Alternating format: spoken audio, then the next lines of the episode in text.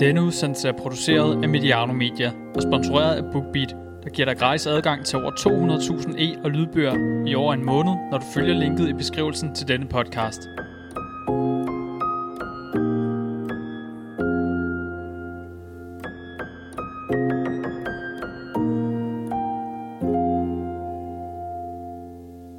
Det er blevet torsdag, og vi er klar med en ny omgang i Manesien med den her europæiske Superliga, der har fyldt så meget i de seneste dage. Her på Mediano har vi allerede dækket udviklingen med udsendelse af den her serierække, vi kalder for Moneyball, både mandag og onsdag. Har du ikke allerede hørt dem, så er de altså at finde inde i kanalen, som vi kalder for Mediano-magasinet. Det er kanalen, der er genkendt med det her blå logo. Jeg sørger også for at linke til de førnævnte udsendelser i podcastbeskrivelsen i dag. Vi er stadig i breaking mode, selvom at den gule skrift ikke er så tydeligere som tidligere på ugen. Og når vi laver de her breaking udsendelser, er det altså i samarbejde med BookBeat. Og benytter du af deres tilbud, så får du ikke alene 30 dages gratis prøveperiode. Så kan BookBeat også se, at du kommer fra Mediano, og så kan vi i fremtiden rydde sendefladen og hoppe i studiet med kort varsel, når der sker noget bemærkelsesværdigt i fodboldverdenen. De her breaking-udsendelser, de er faktisk nogle af dem, som I lytter efterspørger allermest, og så er de faktisk også hamrende sjove at lave, hvis jeg skal sige det selv. Vi har også valgt at putte Heineken 0,0 på den her udsendelse, og det er sagt, eller der er sagt, og der blev ment meget om, at den her europæiske Superliga i går, der fik Heineken, altså også lige sendt et budskab eller to afsted på en sofistikeret måde. Hvis I ikke allerede har set de her opslag fra Heineken, så sørger jeg for at smide dem ind i vores kommentarspor på både Facebook og Twitter. Mit navn det er Kenneth Hansen, og i dag så har jeg to folk i panelet, der skal forsøge at samle op og samle nogle af de her stumper så godt som muligt, ligesom vi forsøger at give de seneste døgn lidt perspektiv og hvad det er for en fodboldfremtid, vi stiger ind i.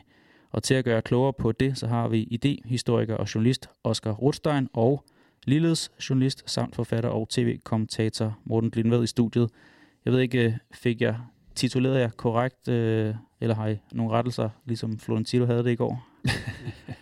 Nej, jeg tror ikke min profil den har ændret sig, sådan som Florentino Pérez den har ændret sig den sidste uges tid. Det er godt. Velkommen til begge to. I er efterhånden nogle garvede folk her i Mediano-regi.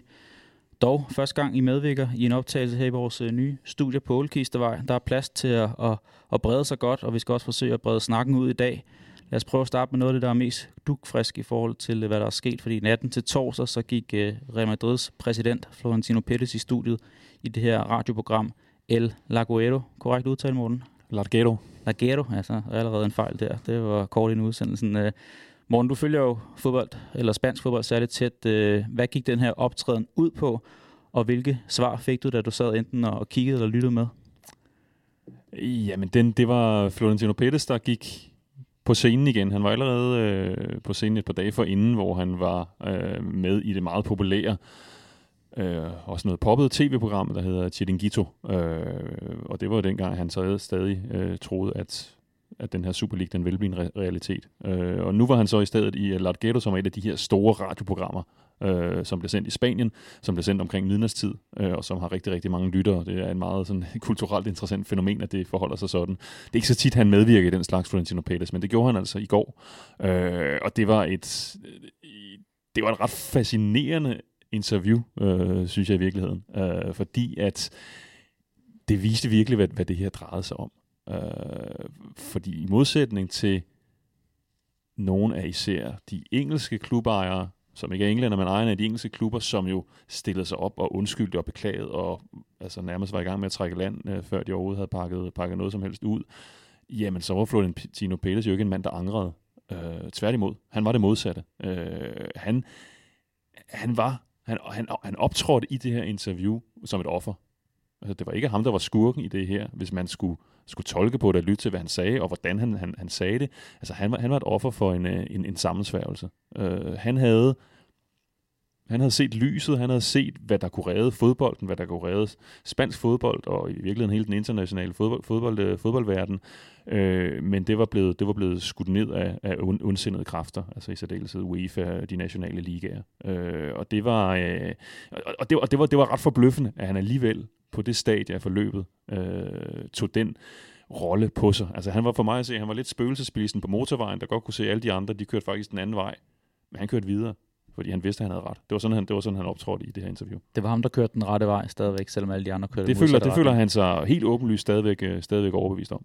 Og der har jo været mange reaktioner, også nogle stærke, nogle af slagsen sådan dagen derpå, fordi det siger, at det her kulturelle fænomen, det er ikke så mange, der sidder måske og ser det live midnatstid.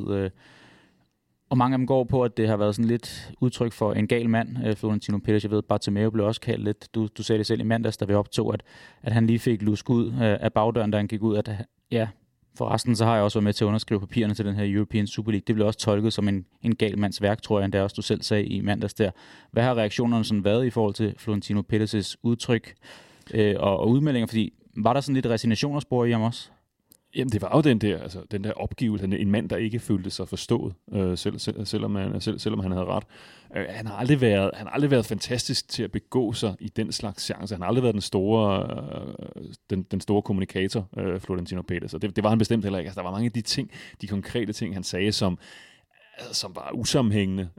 Noget af det var måske også lidt selvmodsigende i virkeligheden, og han understregede også i den her fremtræden, hvordan det her, hele det her forløb, hele lancering af den her Super League ikke har været specielt velorkestreret. Altså, de ikke på nogen måde har været klar til at lancere det. Altså, han talte jo grådkvalt nærmest om, hvordan de havde brugt 3 år på at udvikle det her.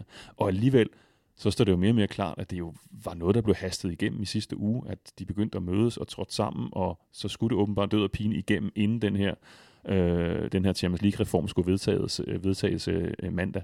Så det har været forbløffende at se, hvordan så store klubber, de største klubber i hele verden, har kunne lancere en så gennemgribende forandring af fodbolden på så dilettantisk vis. Jeg skal nok lige vende tilbage til det, du siger, fordi nu skal vi også lige have Oskar på banen, men det er interessant, du siger det her, at det virker som, at det er noget, som der er blevet forceret igennem, fordi at det kan jo ikke være 3 års arbejde, der bare er spildt på så kort tid, at der må være et eller andet med, at man har måske set muligheden, en åbning til et eller andet. Oskar, for et par dage siden, der medvirkede du i DR-programmet Deadline. Her fremlagde du sådan en række synspunkter og nuancer omkring European Super League. Du talte blandt andet om fodboldens drivkraft og om sportens sociale mobilitet. Ifølge dig, hvad har sådan det største clash været i de her dage i forhold til European Super Leagues storstilede planer, og så det fodbolden i mere end 100 år har repræsenteret? Jamen, det er, hvad skal man sige, det er opgøret med en sammenhængende turnerings- og ligastruktur. Altså, at de nederste ikke længere er forbundet, eller det er de jo så, men ikke hvis European Super League engang skulle blive til virkelighed, at de nederste ikke længere er forbundet til de øverste. Men at der er gået en bunke klubber sammen i en piratliga og svæver rundt i deres eget univers, forholdsvis afkoblet, eller måske endda fuldstændig afkoblet fra resten. Altså det er på alle måder et brud, og et radikalt brud med europæisk fodboldkultur, som i høj grad lever på, efterhånden er det mest en fortælling, men om ikke andet, en virkningsfuld og, hvad skal man sige, følelsesladet fortælling om, at dem, der er dårlige i dag, de kan blive gode i morgen. Og det er for mig at se, hvad skal man sige, kernen i det her, at det er sådan et fuldstændig fundamentalt konkurrenceelement, som er altså konstituerende for fodbolden. Det er på mange måder det, der gør fodbold til fodbold, eller sport til sport. Det hiver du ud. Det er i hvert fald det, jeg de seneste par dage har hvad skal man sige, hæftet mig mest ved, og brugt mest krudt på at tænke over, og også det, som jeg, hvad skal man sige, er min primære anke mod det her. Altså, at du forgriber dig på noget fuldstændig grundlæggende ved fodboldens og sportens i bredere forstand væsen. Har du også brugt tid på at tænke over, om det her glansbillede, vi har omkring fodbolden, altså hvorfor sker det nu, og har det også ændret sig sådan gradvist i løbet af de seneste årtier? Ja, det har det jo uomtvisteligt. Altså, det er jo en kulmination. Det er en kulmination på 25-30 års kommercialisering, privatisering, finansialisering og globalisering af fodboldsporten. Men jeg står også undrende tilbage lidt i forlængelse af nogle af de ting, Morten siger, om hvorfor lige nu, og hvorfor gik det så stærkt, og hvorfor skete det så på helt vanvittig amatøragtig manér. Altså, vi er vant til, stort set lige meget hvad vi har af store diskussioner i fodboldverdenen, så falder de der debatter i etapper. Altså, tænk på Qatar-debatten, eller tænk på debatten om, som jo er beslægtet med den her debat, debatten om den nye Champions League-struktur. Altså det er sådan nogle, de bobler ligesom løs i år, eller i årtier endda, ikke? Og så dukker de lidt op, så forsvinder de lidt igen. Men kan man sige, det har European Super League sådan set også gjort.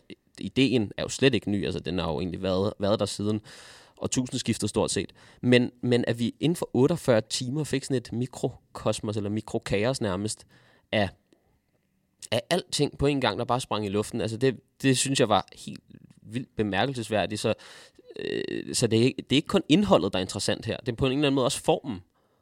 Altså den hastighed, det her både etablerede sig med, og også faldt sammen med.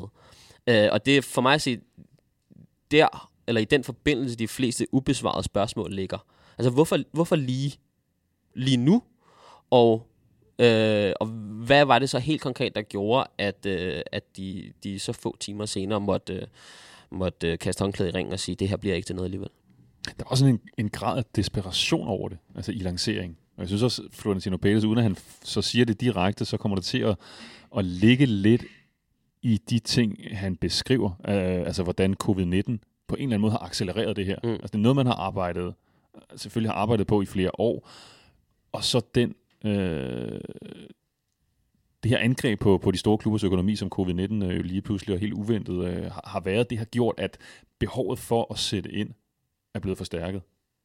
Og så er det så endt med, at det gik alt for hurtigt, så de i stedet kommer til at ende med at skyde hinanden i foden. Altså Florentino Pérez talte jo meget nedladende om den her Champions League-reform. Han siger jo, at han kan ikke forstå den nye struktur.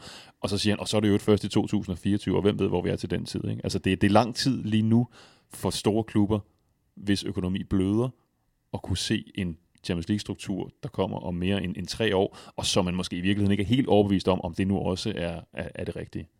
Jeg kunne tænke mig at blive ved det her, eller Oskar, kom bare. Jamen det var bare, altså jeg kan ikke understrege nok, hvor forbløffet jeg er over den amatørisme, der, hvad skal man sige, der er blevet udstillet fra de her superklubbers side. Altså vi er vant til at se dem her, som de her 12 klubber, som altså fuldstændig gennemprofessionaliserede virksomheder, der på mange måder er dybt kritisable, og som man kan mene en masse ting om, men hvis professionalisme er svært at sætte en finger på, altså de er dygtige til, hvad de laver, så kan du synes om det eller ej, men de kan finde ud af at drive en fodboldklub. Der er nogle økonomiske problemer, altså den side af det, kan man sige, kører ikke særlig godt, og det har der også en relation til hele Super League-forslaget, i hvert fald for 4-5 af klubbernes vedkommende, men jeg tænker på sådan noget som kommunikation og image og jura, og hvad vi ellers har i den afdeling af at drive en fodboldklub, som de normalt er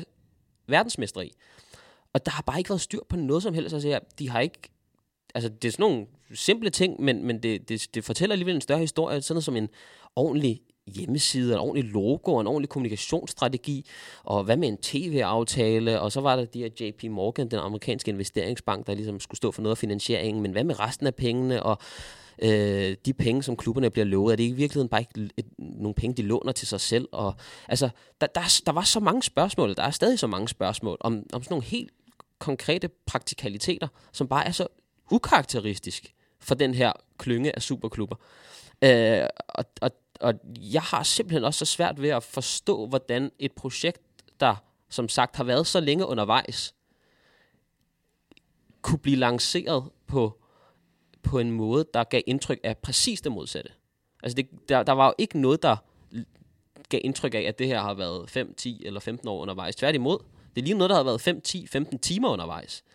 Og det kan jeg simpelthen ikke forstå. Altså det passer slet ikke ind i mit billede af, hvordan den her verden fungerer. Fordi de plejer at gardere sig. De ved jo godt, de bliver angrebet, når de for eksempel foreslår sådan noget her.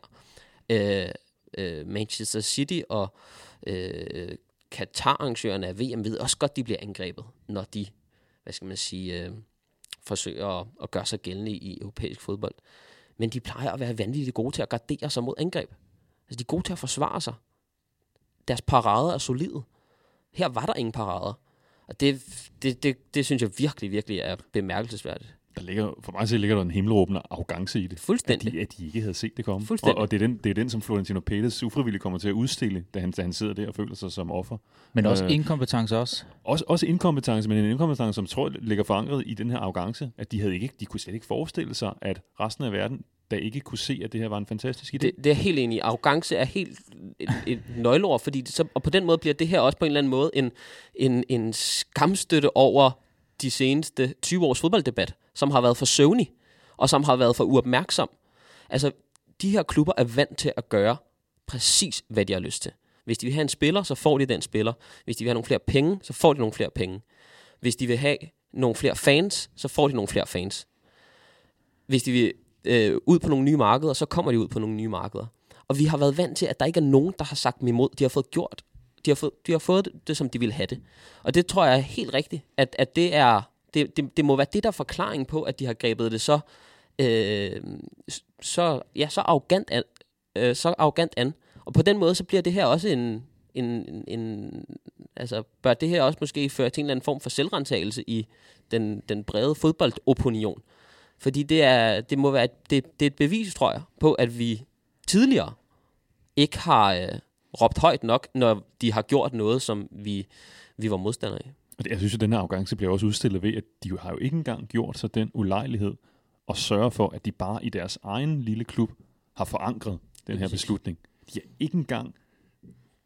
har simpelthen ikke brugt tid på lige at tage en snak med manageren i deres klub, som de har ansat, og som er, især i de engelske klubber, så er træneren, manageren jo talerøret udadtil, fordi de er så lukket, og det er meget lidt kommunikation, der ellers kommer fra klubben. De har ikke engang sørget for at få Pep Guardiola og Jürgen Klopp, og hvem der ellers kommer til at skulle sidde og stå på mål for den her beslutning, og klæde dem på, og prøve rent faktisk at argumentere og få dem med. I stedet så blev det jo meget, meget tydeligt, og meget tidligt kom det jo til udtryk, at allerede der var der nogle sprækker, fordi man behøvede ikke at kigge ret meget på de her manager, når de udtalte sig for at høre, at for det første var de overhovedet ikke blevet involveret i den her beslutningsproces, og for det andet, så var de også dybt uenige med den. Og det samme kom jo så også løbende fra flere og flere spillere. Men jeg synes også, jeg er også på linje med dig. Altså, på en eller anden måde, så er jeg lidt glad for, at det er sket, det her, når jeg står tilbage nu. Jeg tror, vi taler også om det på mandag. På en eller anden måde, så synes jeg også, vi var nået dertil, jamen, fint, det sker. Lad os se, om de kan flyve. Nu gør de det. Nu sætter de i luften. Nu får vi ligesom alt det her frem i lyset. Al den arrogance, al den egoisme, al den kommercialisering af fodbolden, den retning, det har taget i de sidste 20 år, det bliver ligesom helt konkret udstillet ved, at de allerstørste klubber, de vil lave deres egen lukkede liga. Og så var jeg spændt på at se, hvad vil der så ske? Altså, vil de kunne komme igennem med det? Altså, var de virkelig kommet derhen, hvor de selv troede, de var, at de var blevet så store, at det kunne de bare gøre, og at masserne ville være med dem?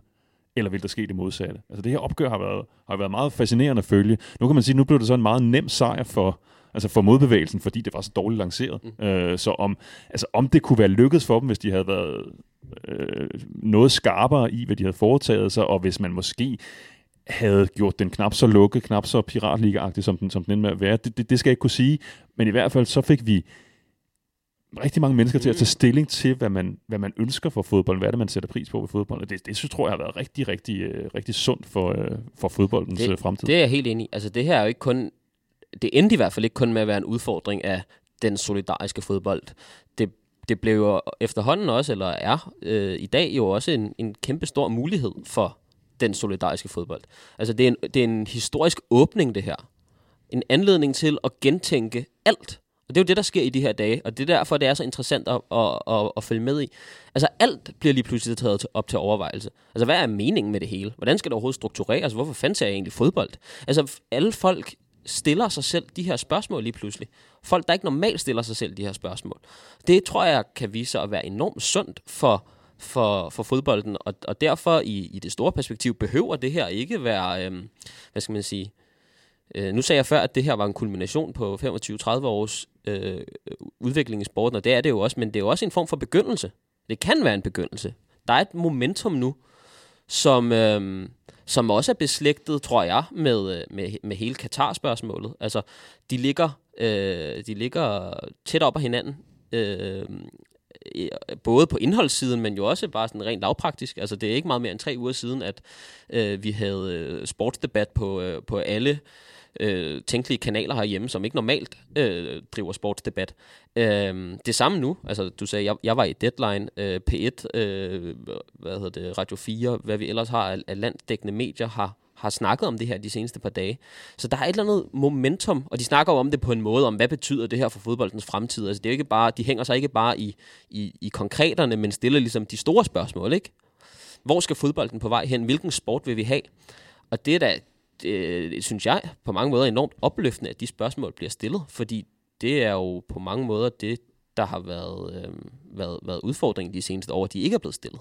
Altså uden at tage måden alt for fuld, altså for omkring 10 år siden, der begyndte man at tale om politisk, vi havde det arabiske forår. Ja. Altså, det er lidt det europæiske forår, vi har her. Fordi det kommer modstand, den kommer lidt fra, det er jo i virkeligheden den gamle fodboldverden, der på en eller anden måde slår igen mod den nye. Alt den her, det vi har hørt og læst og oplevet i de her sidste 20-30 år om, at det er blevet mere kommunaliseret, og det har bevæget sig væk fra det var engang, og det har åbnet sig mod ny verden og nye markeder, og de oprindelige tilhængere i det gamle Europa, de er ikke så vigtige, som de har været. Det har de her tilhængere måske også selv, de har hørt det rigtig mange gange, de har måske også kommet til at tro på det. Men det her har givet dem en eller anden ny følelse af, at nej, vi er faktisk ikke ligegyldige. Altså, vi har faktisk stadig en stemme i også den moderne fodbold. Vi skal bare være i stand til at bruge den. Altså, og hvis vi gør det, så er der faktisk nogle muligheder for, at vi stadig kan få lov til, at vi stadig har mulighed for at præge det. Så det er jeg synes det er en fascinerende udvikling, også fordi det er ikke kun Superliga. Jeg er helt enig, der er nogle ting, der hænger sammen med den modstand, vi har set mod Katar. Den er jo så ikke, det tog ikke 48 timer for den afslutning, som det gjorde, men det her, den ruller stadigvæk. Men der er nogle fællesnævnere mellem de her ting. Man kan også bringe det lidt længere ned og sige, jamen altså, at man i Tyskland gennem fanstemmer for afskaffet mandagskampe, fordi det er noget, fans er utilfredse med. Det er også et opgør. Det kan godt være, det har mindre betydning. Det er ikke så højt oppe de her ting, men der er en sammenhæng, og det er den samme slags bevægelse, som jeg tror helt ærligt, der er en indirekte forbindelse til sådan noget som VAR-debatten. Altså fordi det hele bunder ned i, og det er et helt andet spørgsmål, men alligevel, altså der er ikke en indholdsmæssig forbindelse, men der er en formmæssig forbindelse så, fordi det peger tilbage til en bred og grundlæggende mistillid. Og man ikke kan se sig selv i fodbolden. Ja, man ikke kan se sig selv i fodbolden, når man bare, man har mistet tilliden til systemet simpelthen, ikke? Så det tror jeg er også forklaringen på, hvorfor det blev så voldsomt med 48 timer, som det blev. Og så vil jeg give Morten helt ret i den umiddelbart ellers rimelig banale pointe om, at vi har set, at fodbold kan være anderledes end den måde, som de største klubber vil have det på. Altså den der erfaring af, at ting kan ændres, og at det ikke behøver at være, som de siger inde i fjernsynet, eller som de skriver på deres hjemmesider, den tror jeg ikke kan undervurderes. Fordi det er på mange måder fodboldelitens mesterstykke, at de har bildt os selv ind, at tingene ikke kan være anderledes. Det er sådan en klassisk kapitalismekritisk pointe, der er blevet brugt i alle mulige andre sammenhænge, om at kapitalismen fungerer ved, at den forhindrer os i at tænke alternativer. Altså, den fungerer sådan, at den etablerer sig selv som den eneste gyldige sandhed. Også tænke selv, eller hvad? Det fjerner den også? Ja, den tænker på vegne af os. Den overtager vores tanker simpelthen, ikke? Og vi kan ikke tænke nogen verden uden for kapitalismen. Vi kan kun tænke, forskellige variationer af den. Og det er jo lidt det samme har været på spil i fodbolden, at de her klubber, og på mange måder også UEFA og FIFA, ikke, de har bildt os ind, at der kun findes én tolkning af fodbolden. Der findes kun den hyperkommercielle, hyperglobale, hyperkapitalistiske slags fodbold. Den består jo i dag, også selvom der ikke er en European Super League. Men erfaringen af, at man har en stemme, man har magt, ting kan tages til revision, ting kan tages til debat, og ting ikke behøver være, som eliten prædiker.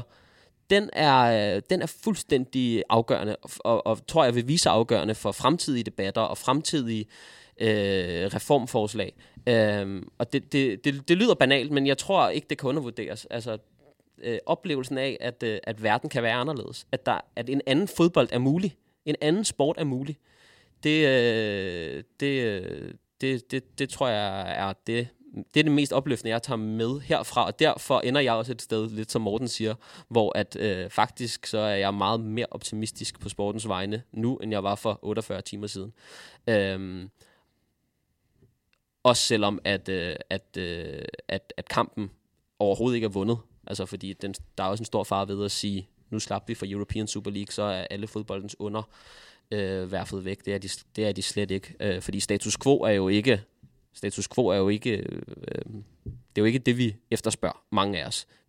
Vi efterspørger jo snarere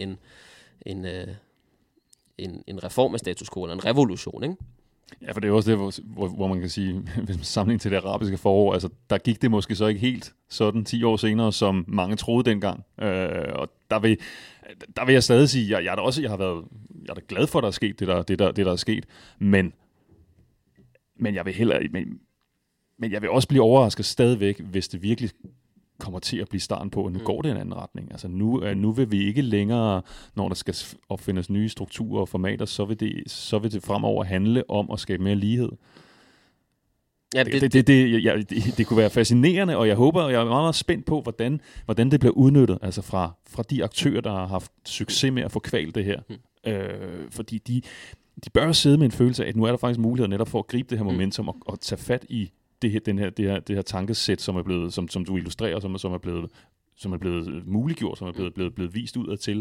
Det er i hvert fald nu, de ikke skal falde i søvn. Problemet er bare, at nogle af de aktører, der lige nu er kommet til i en eller anden mærkelig alliance og stå ved siden af fans, tilhængere, som modstanderne mod Super League, hvis det så er dem, der nu skal prøve at føre det her videre, det har jeg ikke ret meget tillid til, at de kommer til at gøre. Altså organisationer som UEFA, FIFA, de nationale ligaer, Premier League, La Liga, fordi når man ser, hvordan de har ageret, jamen så har de netop også styrket det samme kapitalistiske mindset, som de her superklubber har udstillet. De har i virkeligheden bevæget sig den samme vej indtil nu. Så at de skulle gå med fansene og begynde at gå den anden vej, det er jeg stadig noget tvivl overfor.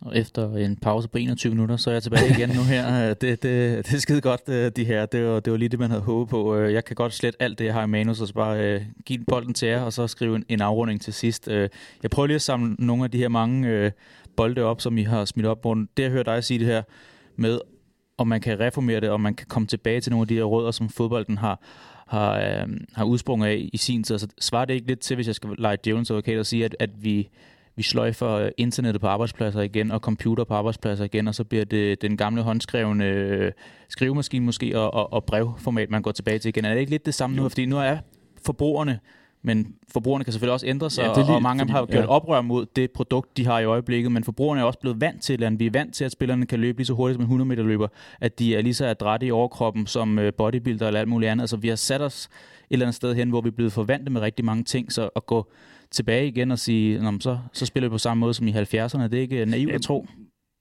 Ja, men det er jo netop, synes jeg, noget af det, som du også lige sagde før, Oskar, altså at nogle af de her ting, som netop er blevet set som en naturlov, og som udviklingen, at det nu er blevet vist, jamen det er måske ikke nogen naturlov, at det skal nødvendigvis gå den her vej, og der er intet at gøre imod det, og at vi kan ikke gøre noget. Altså den her fatalisme, som har været over for, hvad der sker, at vi kan alligevel ikke gøre noget, så vi må jo bare følge med, og så se, at de store klubber bliver større, og at en lille dansk klub ikke kan komme i Champions League og spille med der. Jo, det kan man godt gøre anderledes, hvis man ved det. Hvis dem, der har beslutningsmagten, de gør det anderledes. Så er der nogle ting, man kan gøre anderledes. Ikke? Så det er der, hvor mange af de her ting er nemlig ikke længere, som at man vil afskaffe internettet. Altså det er ikke der, vi er. Der er der nogle ting, som lige pludselig er blevet gjort mulige. Jamen det er helt enig. Altså fatalismen er farlig, og det, måden du stiller spørgsmålet er på en eller anden måde et altså det er dybt problematisk, at vi overhovedet tænker sådan, eller sådan skal gøre os umage for ikke at tænke sådan. At tænke, at alternativet til for eksempel sådan noget som en European Super League er 70'ernes eller 60'ernes amatørisme. Altså, der findes variationer, mere solidariske, mere mangfoldige, mere lige variationer over den slags fodbold, som vi kender i dag, og som selvfølgelig bliver spillet på en global kapitalistisk økonomis principper, og som selvfølgelig er global, fordi det er verden. Altså globalisering er ikke noget, vi bare lige kan vælge til eller fra. Det er et vilkår. Og det samme med den kapitalistiske økonomi. Men der er selvfølgelig et handlerum, som giver mulighed for for nogle andre ting end hvad skal man sige, den der hele sådan lidt mere kompromisløse nostalgi, som siger, vi skal bare tilbage til gamle dage. Altså, jeg er ikke optaget af. Overhovedet ikke. Må jeg blive hængende der i forhold til, hvad er du så optaget af? For jeg kunne godt tænke mig at sige, vi er jo lidt forskellige aldersgrupper, men så store forskelle er der måske heller ikke alligevel på os, men kan I huske tilbage på, hvad I lå jer fascineret i, hvad I blev forelsket i med fodbolden? Altså, hvad var det for en størrelse dengang? Og kan I forstå, at unge mennesker, kvad det Florentino Pérez siger, at de ikke kan fascinere sig af fodbold på samme måde som i dag? Altså, jeg er jo på mange måder barn af European Super League. Altså, jeg er jo vokset op med en gennemkapitaliseret, gennemglobal sport. Og hvor gammel er du? Jeg er fra 94. Okay. Og at Premier League blev født nogle få år inden jeg gjorde, og det Premier League, jeg voksede op med, som ligesom min hovedliga, ikke? I hvert fald i udlandet. Så jeg er jo egentlig blevet forelsket i en sport, der allerede dengang har været skyldig i mange af de ting, jeg kritiserer nu, ikke? Så det er jo ikke, fordi jeg har et billede af, at vi skal gid det bare var sådan. Altså, jeg er ikke, og det kan man så kritisere mig for, jeg er ikke særlig konkret i det, jeg efterspørger. Der forbeholder jeg mig ligesom retten til at være analytikeren, der siger, hvad der er galt, men ikke har en køreklar plan for, hvad der skal træde i stedet. For hvem har det? Det er der ikke nogen, der har. Men det synes jeg ikke skal være... Altså, det skal ikke lægge kritikken til last. Så når vi i hvert fald ingen vegne. Man må godt sige systemet imod, uden at man har dets afløser klar i lommen. Det vil jeg helt klart mene. Altså, måden, jeg tror, jeg bedst kan sige på, hvad jeg ønsker, træder i stedet, eller hvad jeg synes, vi skal rette os efter, er, at jeg vil instrumentalisering af fodbold til livs. Altså, fodbolden er blevet et instrument. Det er ikke længere...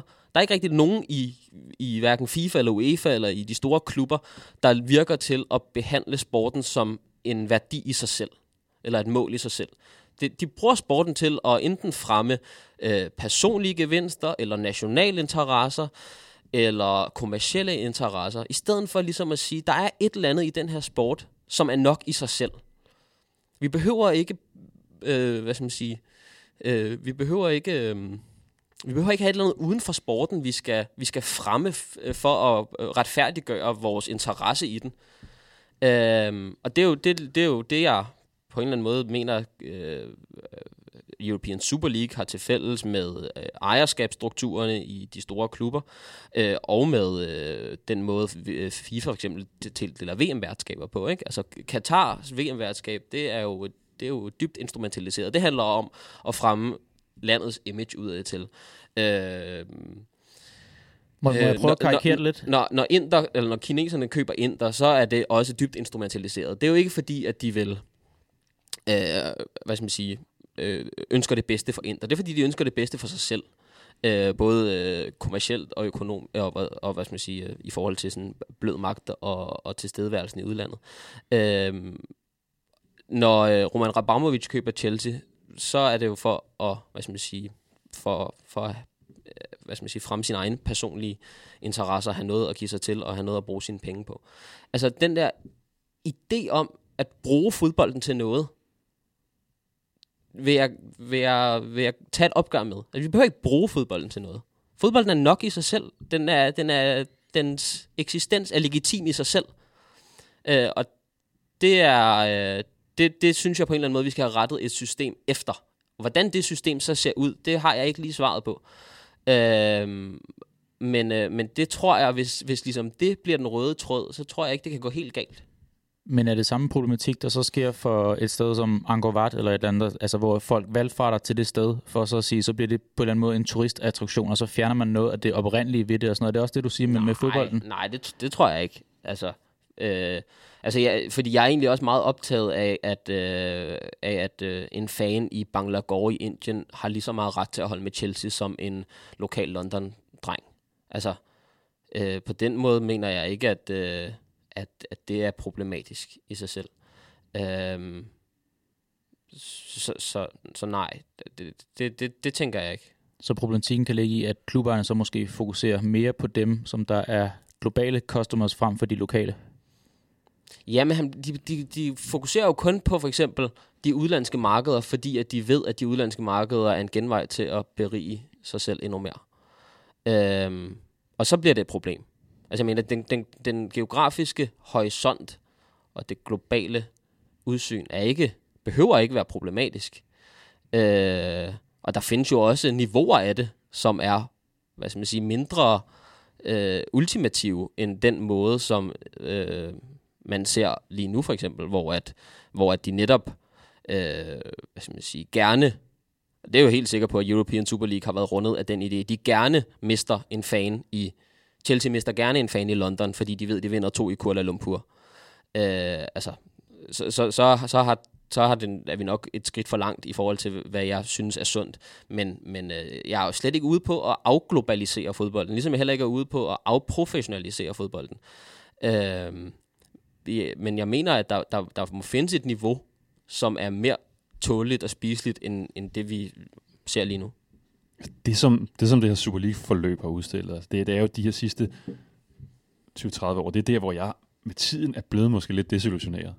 At jeg synes jo simpelthen ikke, man blandt dem, der har magten over fodbolden, jeg kan ikke få øje på en eneste, som rent faktisk arbejder for at værne om netop sportens egen værdi. Og det kan godt være, det lyder himmelråbende dumt og naivt at sige det, men det er da utroligt, at der virkelig ikke findes nogen, som kæmper for sporten i sig selv. Og det er så alle mulige forskellige interesser, og det er en stor mudderpøl af magtkampe, og om det er økonomi, om det er sportswashing, om det er profilering af alverdens interesser, eller om man bare bliver drevet med af det, fordi at de andre, de gør sådan, og så er vi også nødt til udelukkende at tænke på den måde. Men det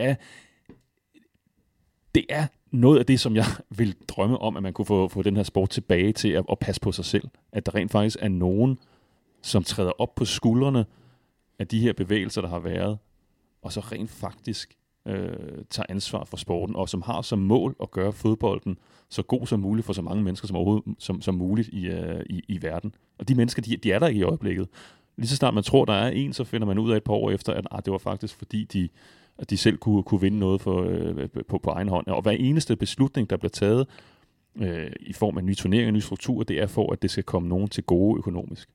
Men svaret på den problematik, du har, altså kunne det ikke være, at man så, altså nu taler vi noget om, at det sportslige skal stadig kunne leve det her med, at underdoggen kan på en given dag udfordre de store og stærke i systemet. Men det må også være en erkendelse af at sige, at hvis jeg vælger at have den tilgang, som du efterspørger her, så kommer jeg til at tabe på det. Ja, altså, det er jo, for det er jo sådan, det er blevet. Det er jo sådan, det er blevet. Og det er jo der, hvor Super League jo på en eller anden, det bliver sådan lidt karikeret. Altså det er også, altså Florentino Pérez, han lød jo i går som en karikatur af hele den tankegang, der har født Super League-konceptet. Og det er rigtigt, at der er mange problemer i det her. Der er meget, der har været med til at accelerere det. Og sådan et begreb som financial fair play og den manglende gennemslagskraft, det har haft, er jo klart noget, der har været med til at presse det den her vej. Fordi det er jo der, hvor nogle af de her klubber, som har stået bag Super League, jamen, de har jo set, jamen UEFA har jo ikke styr på de eksisterende strukturer, så de føler jo, at en klub som Paris Saint-Germain har jo kunnet gøre, som den passer sig, Manchester City har kunnet gøre, som den passer sig, så hvis de gamle klubber, medlemsejede klubber som Real Madrid og FC Barcelona, hvis de skal have nogen som helst chance for at konkurrere med de her klubber, som UEFA jo ikke sætter nogle bånd over, jamen så er de nødt til at gøre noget andet, og som handler om at styrke sig selv økonomisk, ikke? Og det er jo så noget af det, der har været med til at føde Super League. Oskar, hvis vi lige skal runde Florentino Pérez af nogle af de her ting, han har refereret til, så refererer han jo også til de unge, at han er bekymret for, at de vælger fodbolden fra, og de vælger andre alternativer til. Og jeg tror, det var sådan, den her aldersgruppe, han nævner fra 16 til 24, som han refererer mest klart til. Ser du også samme udfordringer som Real Madrid-præsidenten i forhold til det? Ja, det gør jeg faktisk. Altså der tror jeg, det er måske en af de fornuftige ting, han har sagt. Altså at den analyse deler jeg. Eller sådan, diagnosen er rigtig, så medicinen, han tilbyder, bare den fuldstændig forkerte. Men lad det så være en ting, men det tror jeg sådan set er rigtigt, at der er en udfordring der, eller i hvert fald, man skal i hvert fald forstå, at fodboldforbruget er så uendelig meget mere fragmenteret i dag, end det var for bare 30 år siden, hvor at de 90 minutter, der blev spillet i weekenden, var kernen, produktet. Og det var ligesom, det var det handlede om. Og så alt, hvad der var derudover, var altså af transferrygter og af andre nyheder og fanskænderier og og snak ned på poppen og så videre. Det var sådan biprodukter af de 90 minutter. Altså i dag er det jo nærmest omvendt. At nogle gange kan det virke som om, at de 90 minutter er et biprodukt af alt det, der sker ind imellem. Altså Twitter-trådene og transfersladeren og hvad vi ellers har af hvad skal man sige, sideindustrier, altså bettingindustri og gamingindustrier og så videre, ikke? Altså som alle sammen trækker på de 90 minutter. De trækker alle sammen på kerneproduktet, men har efterhånden slugt det. Så vi ser færre og færre fodboldkampe, selvom der bliver vist flere og flere i tv. Men det betyder jo ikke, at vi... Og det er måske der, hvor at jeg vil nuancere Pérez' analyse lidt at sige, jeg tror sådan set ikke, at de 16-24-årige interesserer sig mindre for fodbold end alle mulige andre aldersgrupper, men de forstår fodbold og forbruger fodbold på en helt anden måde, hvor at fodboldkampen som sådan en autoritet er troet. Og det er jo et bekvemmelighedsspørgsmål på mange måder. Altså hvorfor sidde og bruge 90 minutter på at se en kamp, som man kan få serveret i en 6 minutter highlights-pakke, eller endda i 10 sekunder lang gif, det sekund, den er slut. Altså, vores opmærksomhedstærskel ved alle mulige andre ting er for nedadgående. Så det er helt naturligt, synes jeg, at den, hvad skal man sige, problematik også skal have en del i fodbolddebatten. Og det tror jeg, fodboldledere verden over virkelig gør sig klogt i at tænke, hvordan bevarer man de 90 minutter som noget særligt, fordi det tror jeg er, eller det er helt sikker på, at det er en, at der sker et angreb på kampen, fodboldkampen i de her år. Ikke et angreb på fodbolden, men på fodboldkampen. Og jeg tror også, det var det, Pérez lidt hentydede til, da han foreslog, at kampen måske skulle være kortere. Det synes jeg ikke er en god idé, men på en eller anden måde kan jeg sagtens følge hans i hvert fald, hans bekymring. Jeg kunne godt tænke mig lige at vende tilbage til det med hvad er kerneydelsen i fodbold anno 2021. Men Morten, nu kommer jeg lige til at trække din søn ind i det, for du nævnte for mig for et par dage siden det her med, at han har været i starten af skolealderen der, ikke? Han blev 8 på mandag. Ja, 8 på mandag. Og du sagde til mig for et par dage siden, at du er faktisk lidt i limbo omkring, om du skal inddrage ham i din fodboldpassion og selvfølgelig også dit erhverv, men din begejstring for fodbold, fordi at den har ændret sig, fodboldverdenen, i forhold til både dit syn på det, men også objektivt set på, hvad fodbolden er nu her. Altså, prøv lige at sætte på det. Jo, men det er jo bare den her, at man synes jo, at fodbolden i sig selv er jo et fantastisk spil, og at det har jo givet mig mange glæder og dramaer, og både selv at spille det som barn, men også at følge med i det. Men alle de ting, det repræsenterer nu, det er jo sådan lidt, at det er noget, man egentlig gerne vil have, at ens eget barn skal blive optaget af. Og nu sad han så ultranyt i går, hvor der var et eller andet indslag om den her Super League, og der så bagefter skulle prøve at forklare, hvad det var, det gik ud på, ikke? Altså, det er jo sådan nogle af menneskets værste kvaliteter, som er kommet til udtryk gennem det her. Og det er jo noget af det, som man skal holde fast i nu, altså, fordi hvad er det man har gået imod med den her modvilje for nogle af de problemer, som Super League jo også er en konsekvens af, altså de mere strukturelle problemer med ulighed, de forsvinder jo ikke. Dem vender vi tilbage til, hvis alt bare bliver status quo, som det var før. Nu kan det godt være, at vi har en speciel sæson her, hvor der sker mange uventede ting i mange ligaer i Europa, så den der ekstreme ulighed, som vi har set op gennem 10'erne, den har ikke været så udtalt i den her sæson.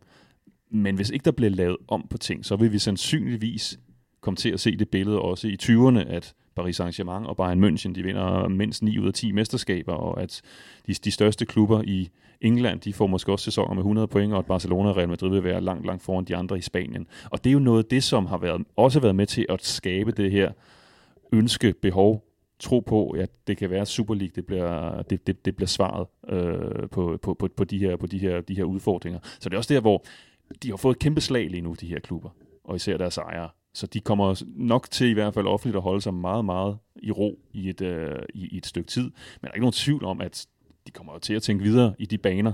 Florentino Pérez, han lægger jo ikke skjul på, at han ser det som et projekt, der bare er sat på standby, men at det kommer til at ske på et eller andet tidspunkt. Han kan ikke forestille sig andet. Og sådan kan jeg jo også godt lidt have det, med mindre, at der bliver gjort noget ved det. Fordi så vil vi om nogle år efter pandemien, hvor fodboldverdenen bliver mere normal igen, så vil vi igen se, at Barcelona og Real Madrid er 20 point foran alle de andre. Og vil vi se Champions League-gruppespil, hvor de små klubber fra Danmark eller Kroatien, eller hvor de kommer fra, de får det ene store nederlag efter det andet, og man vil se, at der er et eller andet her, der ikke helt hænger sammen. Og så skal man til at finde løsninger på det. Man siger jo noget med, at det er i 10-11-årsalderen, at man oftest falder pladask på fodbolden, så du har lidt på mere, eller fodbolden har et par år mere til at redde sig selv i forhold til din søn der. Ja, så har man en VM-slutrunde, ikke? Og det er så VM i Katar. Er det jo også, er det der, man skal have vækket sine? Ja, de sætter jeg sammen og sætter de kampe der med nissehuen på. Ja. Jeg prøver lige at læse et par andre kommentarer, fordi det er ikke kun Florentino Pérez, der har været ude og udtale sig offentligt omkring alt det her. Marcelo Bielsa har så været lidt i den modsatte grøft at sige, at fodboldens styrke er årsagen til, at det er den mest populære sport globalt. Det er spillets evne til, at den lille kan drille og besejrer fra tid til anden den store.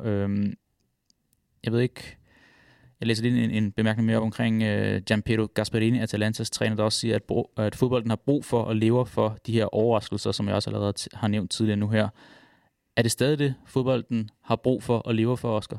Ja, det er jeg helt enig i. Altså, det går jo lidt tilbage til det, der var den første pointe, altså at den der sociale mobilitet i sporten er helt afgørende. Og håbet og troen på og fortællingen om, at de små kan slå de store, og dem, der i dag ligger i den tredje bedste række, kan avancere til en dag at vinde mesterskabet. Altså det er på en eller anden måde næring til sporten. Det er i høj grad det, den lever af. Og det, der gør den til noget distinkt andet end reality-show, eller en Netflix-serie, eller et eller andet. Altså, vi har også set, at den følelse, den ligger også hos aktørerne selv. Mm-hmm. Altså hos trænere og klubber, og ikke kun fra, nu nævner du det, så nogen fra andre klubber, end dem, der skulle være i Super League, men man kunne også mærke det og høre det på de her, som følte sig sat ind i en situation, de egentlig ikke ønskede at være i. Altså at de her trænere og spillere, de er også vokset op med nogle traditioner, og en følelse af, hvad fodbold er for dem. Og fik den også taget væk fra sig, ikke? Så de var jo ikke bare klar på at hoppe med på Super League-vognen. Men hvis vi anfægter det her Super League-format for, altså egentlig det største kritikpunkt, det der med, at der ikke er nedrykning, at man har fjernet det konkurrenceelement i det, at man bare man svæver rundt i sin egen lille sfære der. Altså, hvis man så spejder mod det amerikanske, der er vokset op med et helt andet fundament for det der og sådan noget, der kan Cleveland Cavaliers jo, der har været elendige igennem flere år, godt finde begejstring i, at den onsdag aften, hvor de slår Los Angeles Lakers, selvom det er i den regulære sæsonkamp nummer 41 ud af 82. Altså, hvorfor er det så, at det er så... Der er vel historien til forskel simpelthen. Altså, vi i Europa igennem 100 år har, hvad skal man sige, været vant til et system og forelsket os i et system, hvor man i USA på en eller anden måde har fra den amerikanske sports, uden at jeg er ekspert i amerikansk sportshistorie, fra man fra begyndelsen ligesom gjort tingene på den her lidt ærlige franchise-måde. Så der er jo alligevel en ret stor forskel, tænker jeg. I nævnte det her med kerneydelsen, du siger, at 90 minutter burde være hovedproduktet, hovedattraktion omkring fodbold. Hvad burde den være, og hvad er den i dag for dig, Morten, kerneproduktet omkring fodbold? Jeg føler, at jeg er blevet angrebet. Altså, nu havde vi også i Mediano en udsendelse for en måned siden, tror jeg, som handlede lidt om vores kærlighed til fodbold. Ikke? Altså, jeg synes jo, der er mange... Der har været mange ting, der har sat den på en prøve, min egen kærlighed til fodbold, i den senere tid. Ikke? Altså kombinationen af at se den ene beslutning efter den anden blive taget ud fra nogle præmisser, som jeg ikke bryder mig så meget om. Om det så er, at VM bliver placeret i Katar, eller det er...